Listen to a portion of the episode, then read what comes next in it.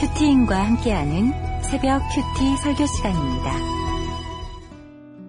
내가 아무것도 스스로 할 수 없노라 듣는 대로 심판하노니 나는 나의 뜻대로 하려 하지 않고 나를 보내신 이의 뜻대로 하려 함으로 내 심판은 의로우니라.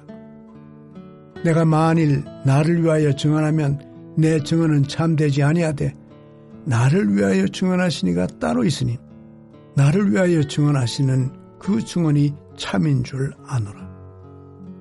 너희가 요한에게 사람을 보내매 요한이 진리에 대하여 증언하였느니라. 그러나 나는 사람에게서 증언을 취하지 아니하노라.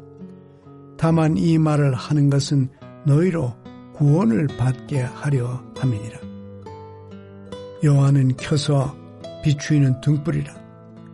너희가 한때 그 빛에 즐거이 있기를 원하였거니와 내게는 요한의 증거보다 더 큰 증거가 있으니 아버지께서 내게 주사 이르게 하시는 역사 곧 내가 하는 그 역사가 아버지께서 나를 보내신 것을 나를 위하여 증언하는 것이요 또한 나를 보내신 아버지께서 친히 나를 위하여 증언하셨느니라. 너희는 아무 때에도 그 음성을 듣지 못하였고 그 영상을 보지 못하였으며 그 말씀이 너희 속에 거하지 아니하니 이는 그가 보내신 이를 믿지 아니함이라. 너희가 성경에서 영생을 얻는 줄 생각하고 성경을 연구하거니와 이 성경이 곧 내게 대하여 증언하는 것이니라. 그러나 너희가 영생을 얻기 위하여 내게 오기를 원하지 아니하는도다. 나는 사람에게서 영광을 취하지 아니하노라. 다만 하나님을 사랑하는 것이 너희 속에 없음을 알았노라. 나는 내 아버지의 이름으로 왔음에 너희가 영접하지 아니하나 만일 다른 사람이 자기 이름으로 오면 영접하리라. 너희가 서로 영광을 취하고 유일하신 하나님께로부터 오는 영광은 구하지 아니하니 어찌 나를 믿을 수 있느냐? 내가 너희를 아버지께 고발할까 생각하지 말라. 너희를 고발하는 이가 있으니 곧 너희가 바라는 자 모세니라. 모세를 믿었더라면 또 나를 믿었으리니 이는 그가 내게 대하여 기록하였습니다. 그러나 그의 글도 믿지 아니하거든 어찌 내 말을 믿겠느냐 하시니라. 네, 벌써 2024년 1월이 2주가 지나가고 있, 습니다 올해도 시작하자마자 국내 외적으로 사건 사고가 많이 있었는데요. 그중 그렇게 많이 알려지지 않은 사고가 있었습니다. 바로 옆나라 일본인데요. 하네다 공항에 비행기 충돌 사건으로 일본 항공 비행기가 불이 났고 전소되었었습니다. 그런데 놀라운 건 타고 있던 승객과 승무원 379명 전부 무사히 탈출하여 생명을 건졌다고 합니다. 그런데 그럴 수 있었던 이유가 널러왔는데요. 그 이유는 골든타임 90초 규칙을 철저히 지켰기 때문이라고 합니다. 기내 승무원들은 평소 연습한 대로 비행 비상 탈출을 계속 외쳤다고 하고요. 또한 승객들은 아무도 자기 짐을 챙기거나 자기 마음대로 하지 않고 자기 물건을 모두 내려놓고 순종하여 따라주었기에 살수 있었다고 합니다. 이렇듯 90초 안에 규칙을 잘 지키니 모두가 살게 되었습니다. 생명에는 이렇게 골든타임이 있습니다. 마찬가지로 우리 영혼의 생명도 골든타임이 있어요. 그래서 예수님이 친히 우리에게 직접 영생의 골든타임을 놓치지 않도록 그 길을 보여주셨습니다. 그것은 바로 예수님처럼 그분의 뜻대로 사는 것입니다. 그럼 우리도 어떻게 예수님처럼 그분의 뜻대로 살아야 하는지 살펴보도록 하겠습니다. 첫째는 구원의 사명으로 살아야 합니다. 30절에서 35절인데 30절 읽겠습니다. 내가 아무것도 스스로 할 수 없노라. 듣는 대로 심판하노니 나는 나의 뜻대로 하려 하지 않고 나를 보내신 이의 뜻대로 하려 함으로 내 심판은 의로우니라. 하나님은 100% 옳으십니다.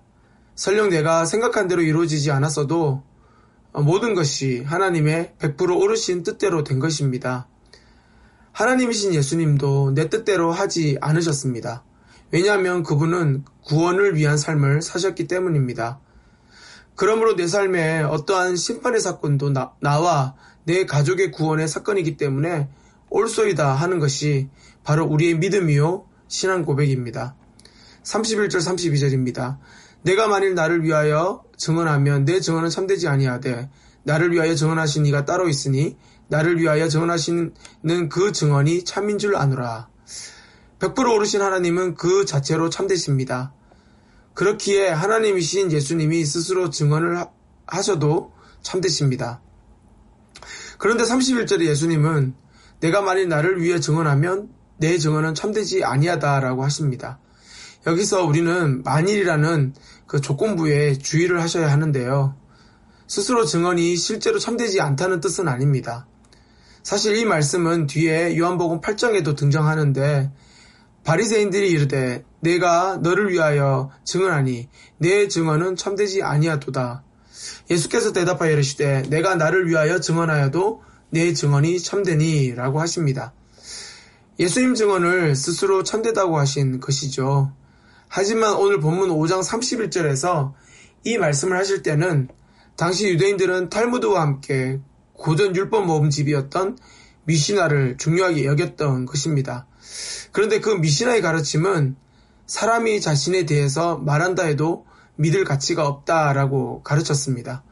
다시 말해 스스로 하는 증언은 참되지 않다는 것이죠. 그러기에 예수님은 그들의 입장에서 말씀하신 겁니다. 그래서 32절에 나를 위한 내 증언을 참되지 않다고 하더라도 나를 참되다 증언하실 이가 따로 있다라고 말씀하신 겁니다. 그럼 여기서 증언하는 이는 누구고 증언은 무엇일까요? 네, 바로 하나님과 말씀을 말합니다. 예수님은 유대인들의 끊임없는 시비와 박해에도 자신의 옳음을 증명하지 아니하셨습니다. 그리고 어떤 사람이 자신을 증언해 주기를 바라지도 않으셨습니다. 그, 어, 그러므로 내 옳음을 사람에게서 찾을 필요가 없어요. 어떤 수치와 조롱에도 말씀만 따르면 하나님이 증언해 주시기 때문이죠. 그러므로 예수님은 오직 하나님의 말씀만을 취하니 하나님의 뜻대로 사는 것입니다. 33절 34절 읽겠습니다. 너희가 요한에게 사람을 보내매 요한이 진리에 대하여 증언하였느니라. 그러나 나는 사람에게서 증언을 취하지 아니하노라. 다만 이 말을 하는 것은 너희로 구원을 받게 하려 함이니라. 35절 요한은 켜서 비추이는 등불이라. 너희가 한때 그 빛에 즐거이 있기를 원하였거니와. 당시 유대인들은 세례 요한을 그리스도 메시아로 여겼습니다. 그래서 세례 요한의 말이 어두운 시대를 사는 그들 마음에 작은 등불이 되었기에 좋아했습니다. 하지만 유대인들이 진리신 예수님을 증거하는 그 세례 요한의 증언은 취했어도 정작 진정한 메시아이신 예수님을 영접하지는 못했었죠. 오늘날 우리도 사람들의 말로 위안을 삼아 내 안의 어둠을 밝힐 때가 많습니다. 하지만 34절에 예수님은 사람에게서 증언을 취하지 않으십니다. 왜냐하면 그게 영생의 믿음으로 이어지지 않기 때문입니다. 그래서 이어서 예수님은 바로 너희로 구원을 받게 하려 함이니라 라고 하세요. 참 진리이신 예수님만이 그들의 어두운 곳을 밝히고 채울 수 있습니다. 그 어떤 현재의 말로도 어둠을 채울 수가 없는 것입니다. 그것은 구원과도 거리가 멀기 때문이죠. 예수님이 이 땅에서 사신 구원의 사명이 하나님의 뜻입니다. 우리도 구원의 초점을 맞추면 예수님처럼 어둠을 채우는 구원의 사명을 감당할 수가 있습니다. 얼마 전 한 집사님의 시부상 위로 예배를 제가 인도했는데요. 놀라웠던 건 그 집사님의 남편분이 약 3년 전에 돌아가셔서 제가 남편상을 치렀던 분이셨습니다. 그런데 이번에 시아버지가 돌아가셔서 저를 또 만나신 거예요. 저희가 이제 담당이 이제 여러 개 여러 가지 부분으로 돌기 때문에 만나기가 쉽지는 않은데 또 저를 만나니 너무 놀라워 하시더라고요. 어, 이분이 남편상 때문에 교회에 등록하셔서 다니셨는데 안타깝게도 작년부터 나태해지면서 목장도 안 나가고 예배도 빠지고 그러셨다고 합니다.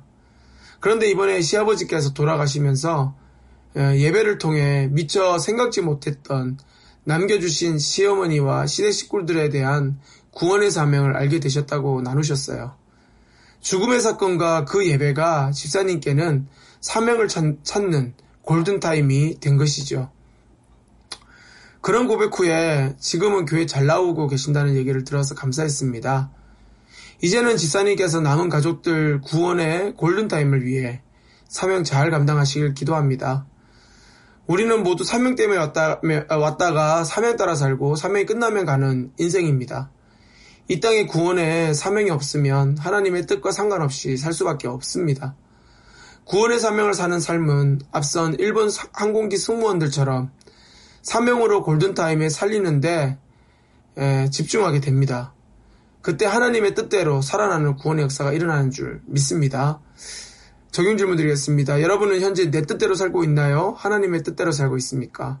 즉, 내 일로 바쁘십니까? 아니면 다른 사람의 구원 때문에 바쁘신가요? 내 배우자와 자녀 구원을 위한 골든타임이 있음을 여러분 아시고 계십니까? 두 번째는 말씀 연구가 아닌 말씀을 쫓아 살아야 합니다. 36절에서 38절을 읽겠습니다. 내게는 요한의 증거보다 더 큰 증거가 있으니 아버지께서 내게 주사 이루게 하시는 역사 곧 내가 하는 그 역사가 아버지께서 나를 보내신 것을 나를 위하여 증언하는 것이요 또한 나를 보내신 아버지께서 친히 나를 위하여 증언하셨느니라 너희는 아무 때에도 그 음성을 듣지 못하였고 그 형상을 보지 못하였으며 그 말씀이 너희 속에 거하지 아니하니 이는 그가 보내신 이를 믿지 아니함이라 36절에 내게 요한의 증거보다 더 큰 증거가 있으니 라고 하십니다. 여기서 더 큰 증거는 무엇일까요? 당시 유대인들이 소중히 여기던 창세기, 출애굽기, 레위기, 민수기, 신명기를 뜻하는 모세 오경을 말하는 것인데요. 모세 오경은 사실 예수님에 관한 예언인 것입니다. 그런데 유대인들은 오랫동안 모세 오경을 받았어도 예수님의 음성을 듣지도 보지도 못했습니다. 여기서 듣다의 원어는 아쿠오라는 단어인데요. 이는 듣는 것뿐만이 아니라 듣고 순종하는 것을 나타냅니다. 그러므로 말씀을 주셔도 유대인들은 말씀을 믿지 않으니 스스로 듣기를 거부했다는 뜻인 것이죠. 39절, 40절을 읽겠습니다. 너희가 성경에서 영생을 얻는 줄 생각하고 성경을 연구하거니와 이 성경이 곧 내게 대하여 증언하는 것이니라. 그러나 너희가 영생을 얻기 위하여 내게 오기를 원하지 아니하는도다. 유대인들은 영생을 얻기를 원해서 성경을 연구했습니다.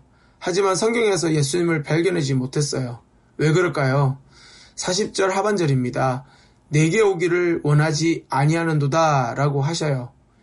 여기 온다의 동사의 원어는 에르코마이로서 쫓는다, 따른다라는 의미가 있습니다. 사람들이 영생을 믿으면서도 예수를 쫓아 살려고 하지 않는다는 것이죠. 특히 영생의 말씀을 통해 진리의 빛 가운데 나아가야 하는데요. 빛이 비치니 내 더럽고 냄새나는 모든 것이 드러나게 되, 됩니다. 나의 기복과 이생의 자랑, 안목의 종력 같은 죄악들이 다 드러나는 것이죠. 그러니 어둠에 머물고 있으니 그게 다 싫은 것입니다. 올해 2024년에 아쉽지만 무주갱이 판교 주차 사역을 내려놓게 되었습니다. 어, 뭐 제가 다른 이유가 있었던 건 아니고요.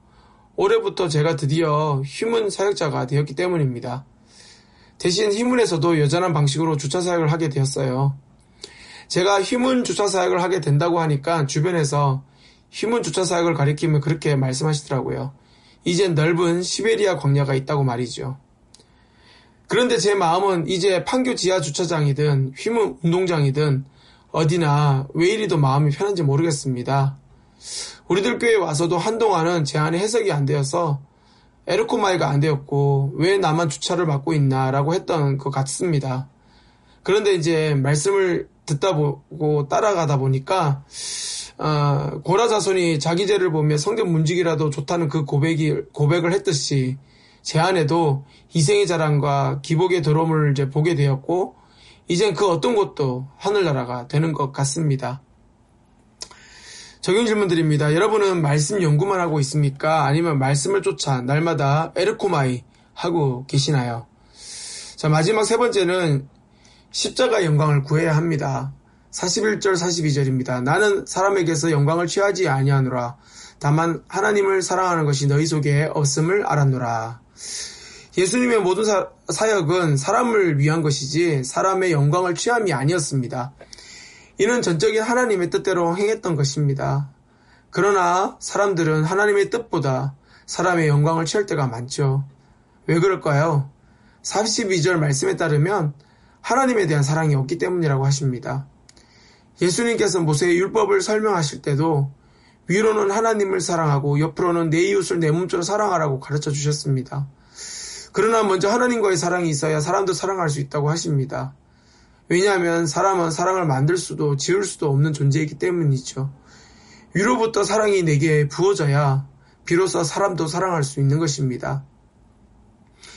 영광이라는 단어는요, 찬양, 칭송이라는 것인데, 아, 우리가 사람의 칭찬과 칭송을 얻으려고 하는 이유가 있습니다. 그것은 모두 내 손을 의지하기 때문에 생색으로 사람의 칭찬과 칭송을 갈구하는 것입니다.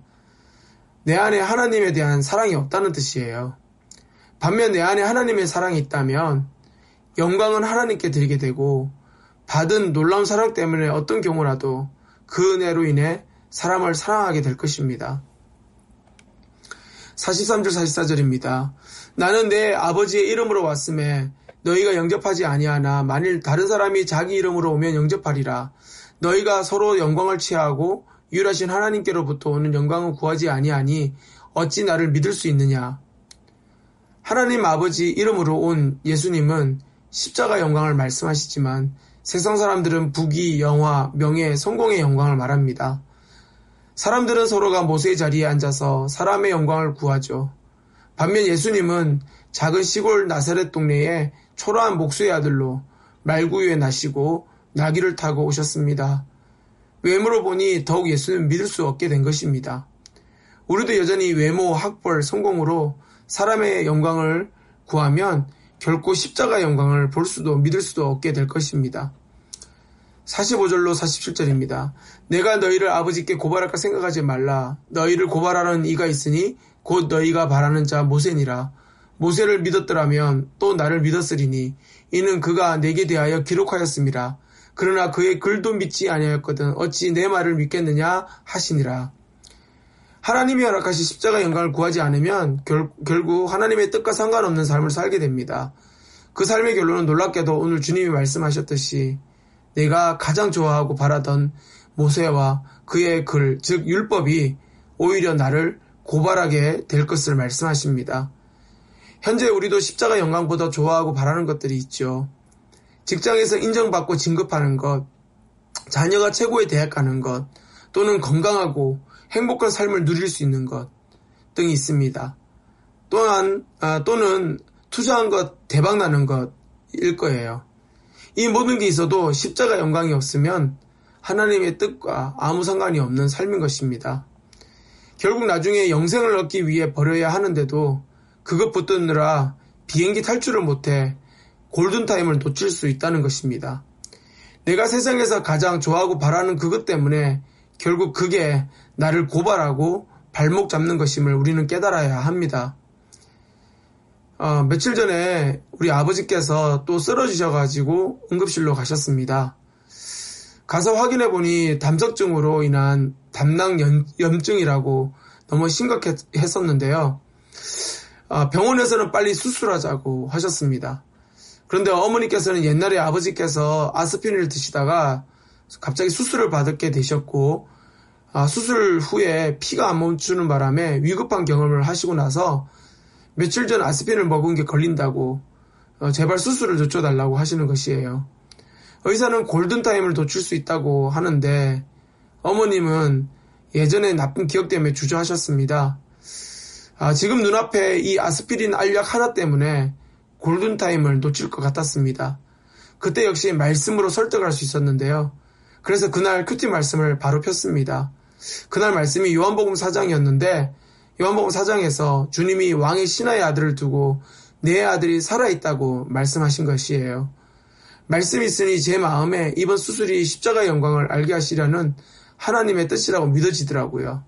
그래서 제가 어머니께 걱정 마시고 안심하시라고 전한 후에 수술을 진행하자고 말씀드렸습니다. 그렇게 큐티 말씀으로 어머니께 말씀드렸더니 어머님도 이제 안심이 되고 믿음이 생긴다고 하셨어요. 그리고 바로 공동체에 중보기도 요청을 했습니다. 결국 말씀대로 수술이 잘 끝났고요. 아버지는 지금 회복 중에 계십니다. 물론 어, 또 어제 갑자기 저희 아버지께서 어, 몸 상태가 또 안 좋아지신 상황도 있었지만 그럼에도 잘 무사히 넘어가고 있습니다. 어, 이번 사건은 저와 저희 가족에게 말씀을 따라 믿음으로 살 때에 십자가의 영광을 있다고 그걸 알라고 주신 하나님의 크신 뜻임을 믿습니다. 마지막 적용 질문 드립니다. 여러분은 외모, 학벌, 권력, 재력 등 어떤 사람의 영광을 바라고 계십니까? 아니면 십자가의 영광을 구하고 있습니까? 기도하도록 하겠습니다. 하나님 아버지, 이번 주간 저에게 여러 가지 애워싸인 군대 같은 사건을 허락해 주셨습니다. 말씀이 없었다면 해석 못해서 십자가 영광을 구하지 못할 인생이었습니다. 이번에 저희 가정에 허락하신 이 수술 과정을 통해 그동안 제 안에 가지고 있던 모든 안목과 안목의 종력과 이생의 자랑과 나의 모든 기복을 온전히 버리는 골든타임이 되기를 원합니다. 이 시간을 통해 십자가 영광만 구하는 시간이 되게 하여 주시옵소서. 이번 시간으로 시체들의 질병의 사건에 더 공감하지 못했던 저의 부족함도 용서해 주시옵소서. 이제는 하나님의 사랑을 알아 지체들을 더욱 사랑할 수 있는 사명의 길을 갈 수 있도록 주여 역사에 주시옵소서. 오늘부터 목장이 개편이 됩니다. 새로 시작하는 목장에서 모두 하나님의 사랑을 나눌 수 있는 그러한 기회가 되도록 주님 도와주시옵소서. 겨울 큐페 사역 준비와 모든 과정에도 주님 역사해 주옵시고 늘 눈물로 기도하시는 담임 목사님의 건강과 사역 위에 기름을 부어 주옵시고 방송 문서 말씀 사역이 강에서 바다로 널리 전해져 수많은 영혼들이 구원받고 가정이 살아나고 교회가 살아나게 하여 주시옵소서. 인구 절벽 가운데 있는 이 나라를 불쌍히 여겨 주옵시고 차별금지법은 막아주시고 태아생명보호법은 제정되게 이 나라가 바로 설 수 있도록 도와주시옵소서. 세계 곳곳에서 복음 전하신 선교사님들 피를 채워 주옵시고 구원의 역사가 일어날 수 있도록 역사해 주시옵소서. 이 모든 기도 영원하신 생명 대신 예수 그리스도 이름으로 간절히 기도드리옵나이다. 아멘.